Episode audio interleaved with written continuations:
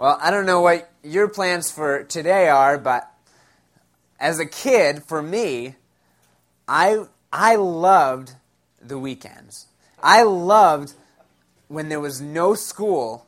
Well, for most of you guys, there's no school now, but it's coming. Just don't want to burst your bubble, but got to go back. And, you know, it was just those days where you could just lounge around, kind of have fun, and, and really do nothing. And I remember I, I, we would go to church, come home, and grab the comics. Anybody like that? Oh, yeah. So I had three siblings. So I, I got like one side of the half sheet. You know what I mean? And so I had to share, and we'd be like, "Are, are, are you done yet? Are you, can, can, are you done? Can I switch?" And so we'd have to switch around, and man, great comics like Calvin and Hobbes. We'd be sprawled out on the floor, just, just having some fun reading our comics. Uh, Peanuts, Hagar, BC, anybody? Anybody fans? Okay, yeah. And any other ones? Garfield, Beetle Bailey. There you go. Good old Beetle Bailey. But you know, I had this one favorite, and, and it was a little weird because it's not the usual, you know, uh, chuckle at the end sort of thing. It was the Phantom. And you, you know, the, the guy with the, the pink, uh, purple outfit, you know, and the mask and, and the ring that made the mark every time he punched somebody. I thought, that is cool. I need one of those rings. I never got one. but you know, it, it, it wasn't just that chuckle at the end, it was a story. It was kind of, uh, it, it took you through this, this process, and, and it wanted, it, it, it, its desire was to bring you back next week. To bring you to that point where you say, man, that was really neat, but the story is not over yet. I'm not done yet. And you know, sometimes some of those weeks were a little slow. Like there'd be this, uh, this time where he comes into the woods walks around all day, and then goes to bed. And you're like, okay, that was a little disappointing. But then there was those, those weeks when like everything happened. It was like a whole book in three panels. It was amazing. I, I didn't understand how they could do it, but it was so exciting and so uh, story like. It was amazing. Well, that's what we're going to kind of talk about today is the story of your life seen kind of through the eyes of three different panels. And, uh, you know, if you think about it, what would your comic strip look like? What events would you have that would kind of define what's going on in your life? You know, not all of the comics are funny, right? And sometimes in our life, there are events that are not always funny in our lives. So, what would those panels look like? What events in your life would make it onto the page? What stories would characterize your life? What events would change the direction of your life or your comic forever?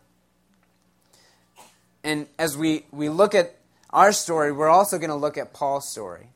And uh, I, I'm going to kind of look at it in, in, the, in three different panels. The first panel is the lead panel. And then there's the change panel and the cliff panel. The lead panel reminds us of where we've been. The change panel is, is the events that change everything. And the cliff panel kind of creates that anticipation for what's coming next. And that's what a good storyteller will do.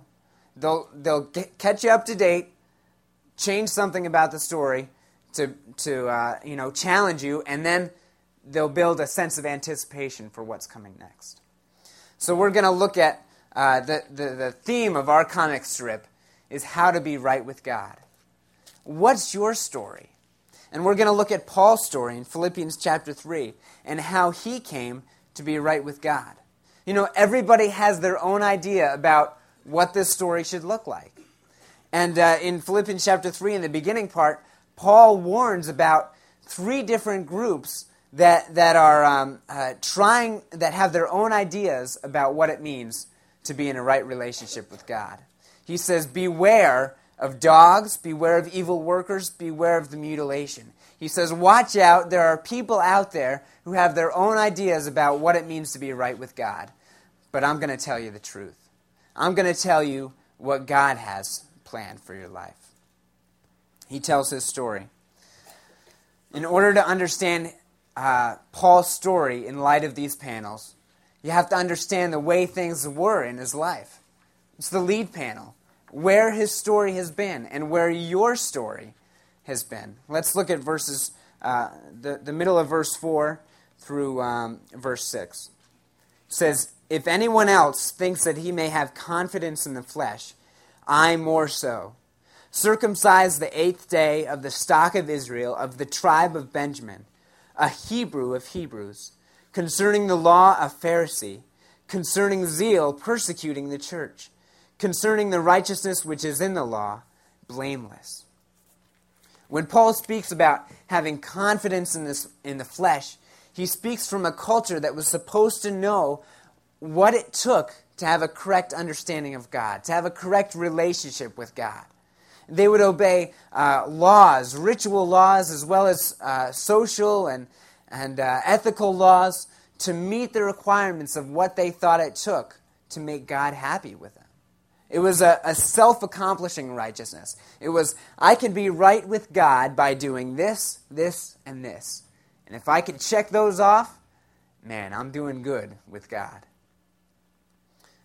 Paul says, you know what? If you've done enough that you think God is happy with you, I can top it. That sounds a little arrogant, doesn't it? Man, I, I'm better than you. If, if it was all based on what we've done, I've got it covered. And he, he tells about his resume. He, he tells about this impressive heritage that he has that should have made God happy. At least that's what everybody thought. His family wasn't just religious, they were dedicated. In, verse, in the beginning of verse 5, you see that, that he was circumcised the eighth day of the, uh, um, the, of the nation of Israel. He was a chosen member of the nation of God. It was a symbol of, of being set aside, set apart as a people, as, a, as, a, as individuals to God, to say, God, here I am. I'm yours. I'm set apart. Not only that, but he grew up in an environment of daily religious instruction. You know, the, the, the young people would, would go to, to uh, synagogue every day to learn and grow about what God's word said. So he was proud of that fact. He was proud that he had that accomplishment. He could check that off on his list. Not only that, but his family was from the right pedigree. It says that um, in verse in verse five says of the stock of Israel. He wasn't. Um, he was a pure breed. He was fully Jewish, and that was a point of pride. That was a point to say, "Man, uh, there's there's been no other nation that's come into my heritage, into my lineage. I am fully Jewish." He was from the tribe of Benjamin, one of the 12 tribes that was, that was well known and well respected. Saul, the first king of Israel, was a Benjaminite. And so he could say, Man, I am a Benjaminite. I, I know what it is to be Jewish. I've got that covered. He was a leader in the right religious circles. He calls himself a Hebrew of Hebrews. He was saying, I am the man's man when it comes to religion. I know all about what it, what it is to be Hebrew. He was well respected. He was a Pharisee. You know, if, if you were uh, back in that time and you wanted to know about God, you would go to a Pharisee. They were the ones that were teaching, supposed to be teaching, what God had for the people.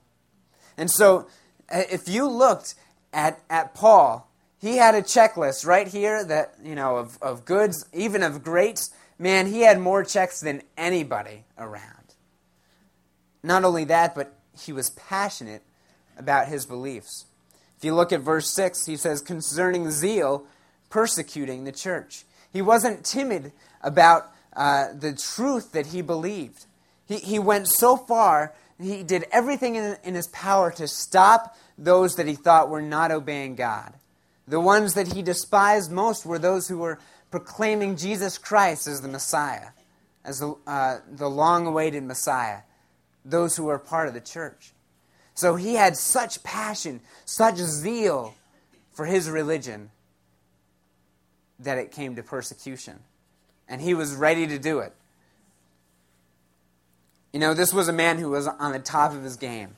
And he was sure that his heritage and his religious standing were going to make God smile, make God so proud. There's my kid. There's his check marks. Man, he's got one more, but he's almost there.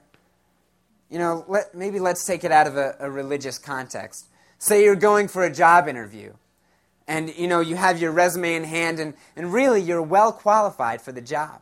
You have a financial background, which means you're well suited for the position, and your work history is a picture of hard work. You've taken nothing for granted, and uh, even, even your references have said, you know what? I'm going to give you such a glowing report that if you don't get this job, man, nobody will get it. You are that good. He, they're, they're going to tell this employer, man, this guy has turned our financial situation from a place of, of losing money to, oh, man, now we're raking in the money. We're doing great in our business. Uh, you've, you've been featured in Forbes magazine as the CFO for uh, CFO of the year for two years in a row. So you have these check marks that, that you check off, check off, check off. Oh, I'm good. I'm ready for this job. And you're looking pretty good until you see Steve Forbes of Forbes magazine handing in his resume. And you say, might as well forget it. Compared to him, what am I? I'm nothing. That's what those who lived around Paul felt like. I might as well forget it because he's got it. This is, this is, this is the, the epitome of awesomeness in the Gentile nation, I mean, in the Jewish nation. What about you? What's your story? How does your story relate to this? Where have you been? Do you come from a Christian home? Maybe you've been taught Bible stories from, from the time you were born. Maybe you can count on one hand the times that you have missed a worship service. Maybe you've read through the Bible five times this year alone. And you know, the, the detailed, well, we don't have one, but the detailed map of, of Israel and the Mediterranean and the surrounding nations and all the lakes and rivers and its color code and everything, you drew it. Those maps in the back of the Bible, that's your handiwork. Or maybe you're not very religious at all. But, you know, you'd do anything for anybody. If a stranger needed a hot meal, you would be the one to cook it and put your finest china out for them. You would, uh, there was no, lady, no old lady in your neighborhood that ever walked across the street without someone on their arm, and it was you. You were a helper, you were awesome. And, you know, you, uh, uh, you can say, I'm doing good things all the time. And, you know, if there is a God, He's got to see that I'm a good person. He's got to see that, that I'm trying at least. What about you? Are you someone who says, you know what? I'm not doing what I'm supposed to. I've messed up my life. There have been so many things that I've done wrong. But I want to strive to be one of those people above. One of those people who really is working hard, really, you know, pleasing God with what they do. They have all the check marks. We're with Paul, aren't we? We, we, we like this idea of resume building. We like looking good.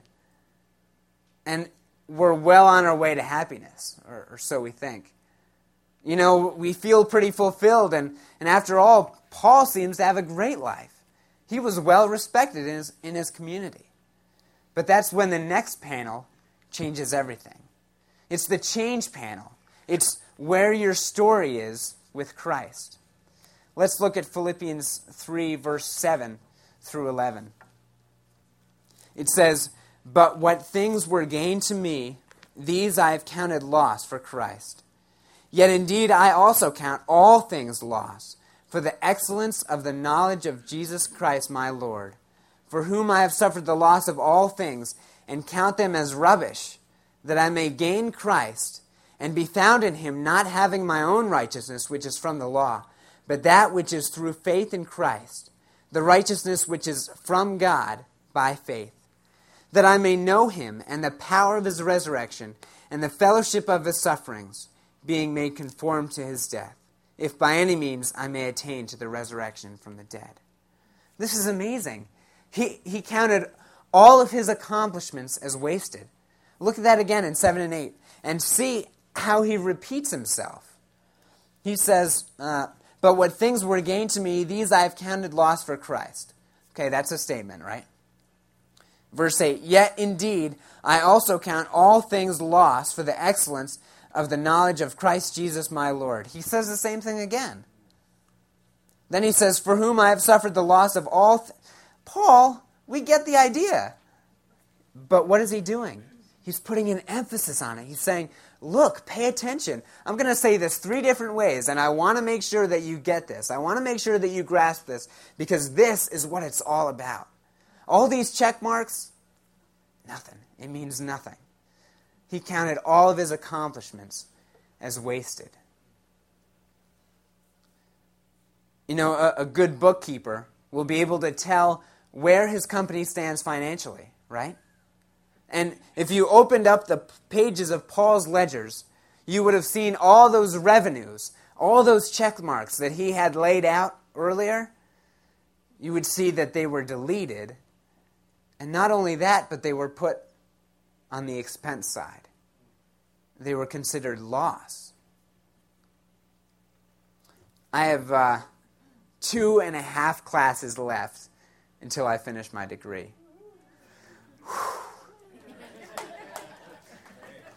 But imagine if I said to Patty, Patty, you know what? I've decided I want to be a stay at home husband. I'm not going to take any more classes. I'm done. I'm done. What do you think she would say to me? What do you think she would do to me? Maybe the, the better question. You got to be kidding me. All that time, all that effort, all that money put aside in order for, for me to accomplish something is lost. The, the we could haves come to mind. We could have bought a car. We could have spent more. Well, she might not want to spend more time with me after I told her that, but we could have spent more time together. That time is lost. We could have lived in the mill. Man! But now, all of that is lost. And we're ultimately put at a disadvantage. And you know what? That, that illustration breaks down in here because there's a gain. There's something that happens because of that loss. And we'll look at that in a second. But Paul found out, just like we do, that seminary does not make us spiritual. It doesn't give us a right standing before God. Those things that we check off and we say, man, I'm doing good here. I'm doing good here. I'm being really nice to my wife. I'm, I'm being nice to my kids, I'm doing good things for other people, it doesn't matter. It only matters after, when our focus is on Christ. The things that we have been hoping that would make God happy, that would make God smile, it doesn't happen. Because only Christ has that ability. Only what Christ did for us on the cross and us accepting that gift can make God smile. Not only that, He is overjoyed because He loves us so much. You know, you, you can read more about Paul's story and, and how this has taken place in Acts 9.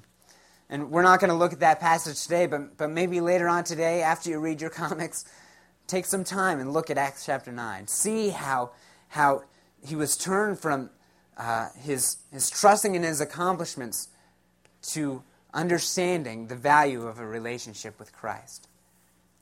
Look at verse 9. It says, And be found in him, not having my own righteousness, which is from the law, but that which is through faith in Christ, the righteousness which is from God by faith. He understood the value of a relationship with Christ. Uh, Paul, uh, Jesus explained this idea in a parable. In Matthew chapter uh, 13, verse 44, he says this. He says, The kingdom of heaven is like a treasure hidden in a field. I'd like to find one of those, huh? Is there one on the property? Anybody find any? Which a man found and hid again. And from joy over uh, and from joy over it, he goes and sells all that he has, and he buys that field. This man has decided to give up all of it.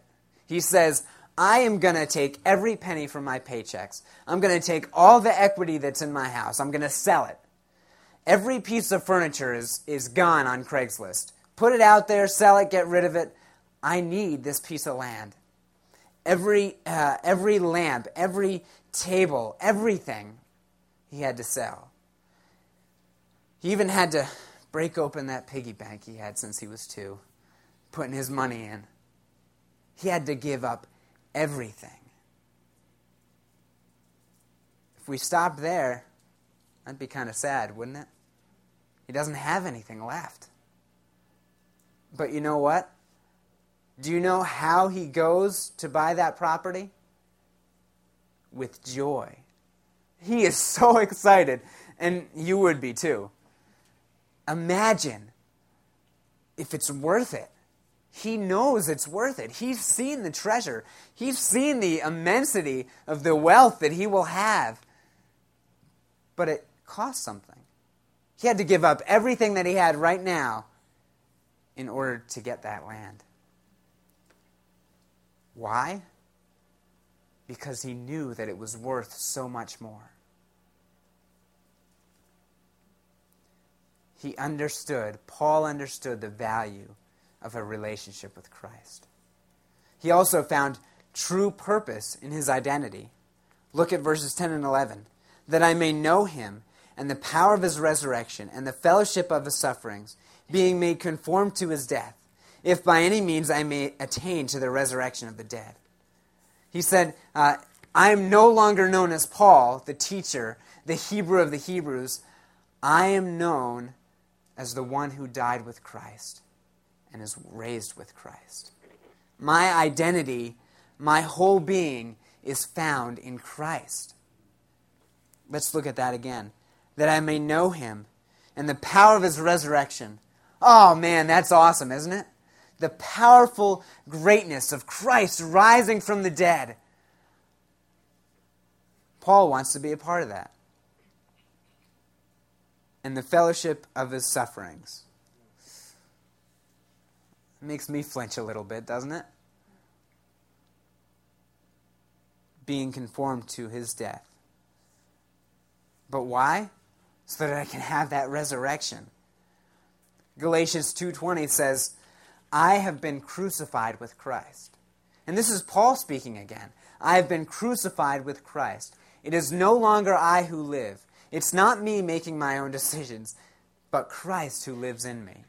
And the life that I now live in the flesh, the life that's happening right now, I live by faith in the Son of God who loved me and gave himself for me. We have a purpose in our identity in Christ. What about you? What's your story? Do you have uh, preconceived ideas about what God requires of you? Do you have a checklist that, that you feel like, I got to take care of this, this, this, and this. And then, oh, I'm well on my way. I'm doing good. What about uh, uh, all the good deeds that were going to outweigh your bad deeds on a scale that you believed that God had in heaven? Well, this scripture says that all your good deeds are going to go on the lost side. So, where does that leave us? a little out of balance, right? Maybe you've made certain decisions in your life, based on what you thought would make you successful. And maybe God is asking you or, or has asked you to set those things aside because He has greater things in store for you. Matthew 4 18 through 20 is a, the story about uh, the fishermen, Peter and Andrew, James and John. And Jesus comes to them and says, Follow me, and I will make you fishers of men. And you know what they did? They followed him. But you know what's interesting? If you look at that passage, it's interesting what they left. They left their nets, their livelihood. in the case of, of uh, James and John, they left their father. And actually, their father was standing in the boat, in the same boat they were standing when Jesus came up and said, Follow me, and I'll make you fishers of men. Can you imagine what that would do to his dad's business? Here you have your muscle leaving to follow Jesus. But you know what? They discovered that Jesus was of more value than anything. He was their priority above everything. They gained a relationship with God.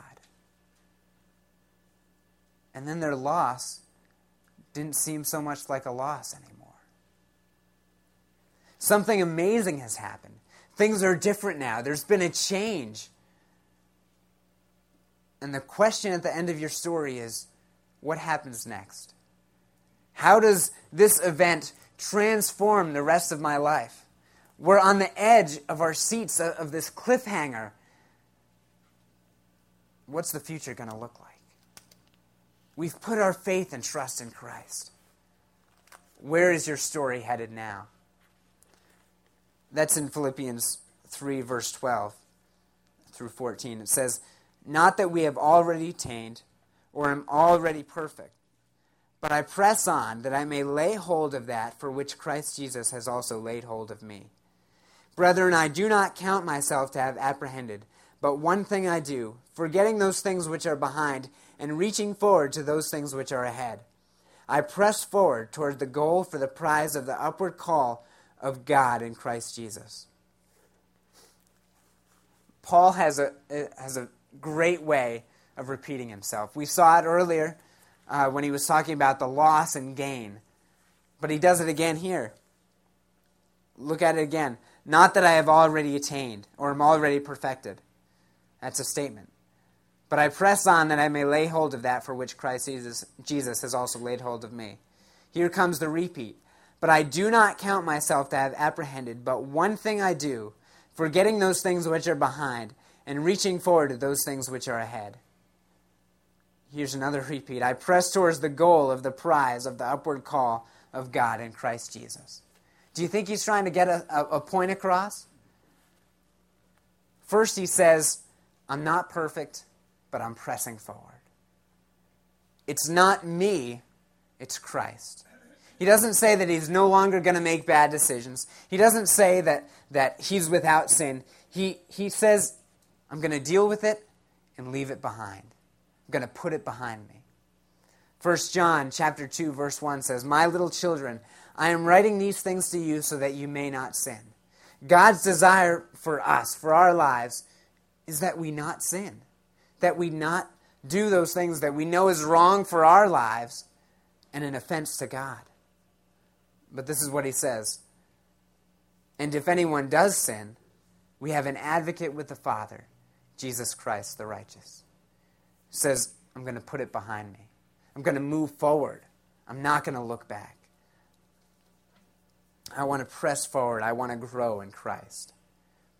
Not only that, but he was eager to fulfill the plan that Christ had for his life. Isn't that amazing? Christ had a plan for his life that was better than his own plan for his own life. You know, when I think about the plans for my life, man, we can put some dreams out there, can't we? We can say, this is where I want to be. And we may, you know, we think realistically, I'm probably going to fall short of that, but I'd love to be here. That would be amazing. The plans that Christ has for our lives is better than what we can imagine, is better than what we can dream of. He has a plan for my life, He has a destination that He wants me to reach. In uh, Romans chapter 8, verses 28 and 29, he says, And we know that God causes all things to work together for his good, to those who love God, to those who are called according to his purpose. This is the purpose. This is the plan that God has for your life. And he's going to get you there. Verse 29, here's what the purpose is For those he foreknew, he also predestined to become conformed to the image of his Son, so that he would be the firstborn among many brethren. That's God's plan for our life. We may not know all of the things that that includes. That's kind of the suspense, the cliff. What's going to happen next? Where are we going? But we do know the end. We do know that God desires us to be conformed to the image of his Son. Just like Jesus treated people, that's how I want to treat people. Just like Jesus talked to God, that's how I want to talk to God. Just like Jesus, that's how I want to be. Conformed to the image of his Son. Am I reaching for that goal? Is it my purpose and goal in life to be conformed to his image? That's God's plan for us. The men and women who serve our country have been given a great task and a difficult task. But they're focused and they're not going to stop until that goal is reached. And they've been given everything they need in order to accomplish that goal, and they're determined. Their goal is in sync with the ones who sent them. But they have not set the agenda. They are not the ones that are telling themselves where to go. They just have to go. Christ's purpose for Paul's life and Paul's purpose for Paul's life were identical. Man, wouldn't that be awesome? To be on the same page with God? It wasn't Paul who was setting the agenda, it was Christ. What about your story? What about you? Are you trying to set the agenda for your life? Are you trying to map out exactly where God wants you and what God needs for you, but you're kind of a step ahead instead of a step behind or stepping with? Is your life moving according to his agenda? Are you even aware of his, what his agenda is? Are you searching for it? Are you seeking after it? Are we sitting? Are you telling others about the story that God has prepared for you? Man, what a great way to share your testimony. You tell about where your life has been. You can tell about the change that Christ has brought in your life. And you can tell about what God is going to do in your life in the future and what He's doing right now. Are we telling that story? Because God has prepared a plan for that person as well. For the person that you're going to tell your story to, God has a story for them. And maybe you're a part of it. Maybe you get to be the one that helps them to see the change that Christ is going to bring in their lives. Does anybody know how many nations there are in the world? Just an estimate, a guess? Five? no, I think I can count five. There's almost 200. There's 192 to 195. It depends on which expert you ask. It's kind of silly to me, but. But do you know how many ethnic groups there are? In, in ethnic group is, is a group of people that identify with each other through language, through customs, through history, through a number of different things. Do you know how many ethnic groups there are? Five? No. 200? More? More? Okay. Uh, 5,000. Is that about right? There's 16,600. There's actually more than that. 16,600 different ethnic groups in 200 nations. As far as we know, as far as we're aware, 41.3% of all ethnic groups have never heard the gospel. They've never heard the story of Christ. They've never heard your story. Of those 16,000 ethnic groups, 7,000 have never heard your story the story of Christ. In the 1950s, there was a group of missionaries that had such a passion to share their story with those who had never heard. Those, 7,000 people groups, they went to share with one of those groups. And this group was known for their violence.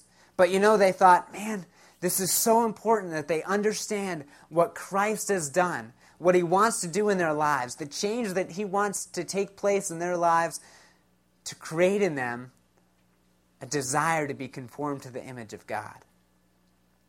And so they thought they had a, a, chance to tell their story of what Christ had done for them. But five of those men were killed, they were speared to death. And one of those that died, his name was Jim Elliot, he said this. And listen, it, it parallels what Paul is saying. He says, He is no fool to give, he is no fool who gives what he cannot keep, to gain what he cannot lose. He is no fool who gives what he cannot keep. They were not able to keep their lives. You know what? These missionaries gave up everything. They gave up their, their house, their car, their belongings. They gave up everything to find this treasure. It looks like they gave up everything for death. He is no fool who, give, who gives what he cannot keep. How many people consider them fools? Man, you could have a great life here in the States. You could do so many things. You could, you could open your own business. It's the American dream. But we can't keep it. We're powerless to keep it. You can be killed in the United States just as easily. He is no fool who gives what he cannot keep to gain what he cannot lose. They, they came with the story of Christ. And they knew the power of that story was beyond anything that they had ever heard. And they knew these people would ever hear. Several of those family members who had their husbands, their fathers killed, went back to that people group and wanted to share the story of Christ's forgiveness. Can you imagine that? I don't know. If somebody killed my dad, do you think I'd be like, hey, let's make sure they know about Jesus? They had a passion for their story and the forgiveness that they found in Christ. They would put the past behind them, they would count it as loss in order to fulfill God's plan for them. You know what? That people group responded. And many of them gave their hearts and lives to Jesus. And many of them have their own story about what Christ is doing in their lives and about what Christ is going to do next. And they're excited. You know, when they get to heaven, and they see Jim Elliot, Nate Saint, and all the other ones,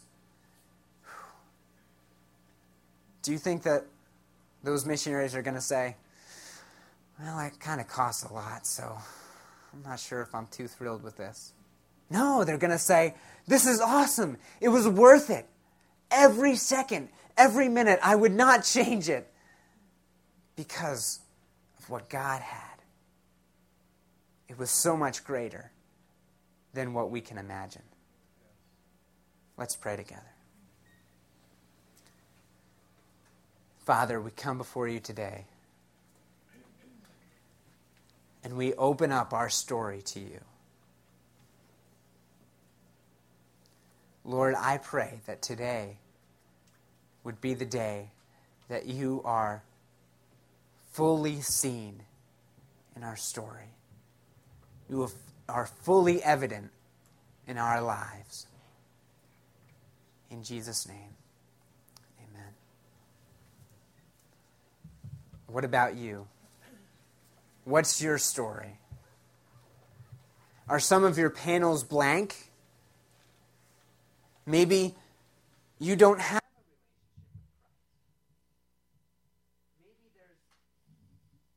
a point in your life that you need to come to Christ and say, I've been trying all these things. I've been trying to check off this to make God smile at me. And what you're telling me is it won't work. Maybe that middle change is blank. And you need Christ in your life to intersect your life in a powerful way, in a powerful story. Maybe that third sense of anticipation, that sense of desire to see what God is going to do next in my life, to count all those things as lost and to look forward, to say, I desire to be conformed to the image of God. That's what I want for my life. And it's what God wants for my life. Today, I want to straighten that out. I want that passion, that anticipation in my life.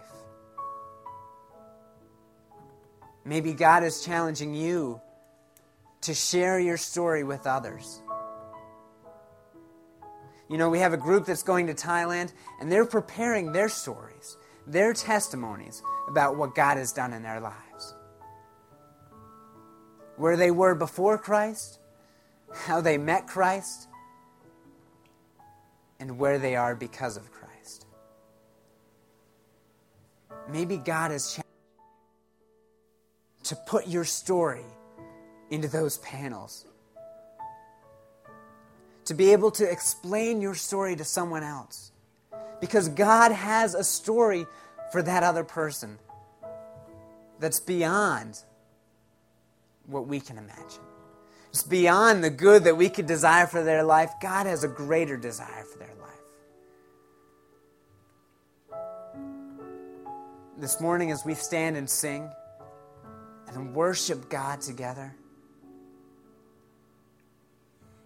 Maybe that's one of those are a decision that you need to make. Maybe there's something else that God is speaking to you about. I think about baptism, the opportunity to share your story with the world, to declare, this is what Christ has done in my life. If you have a decision that you need to make, you can come forward. We can pray about it we can see God working in your life.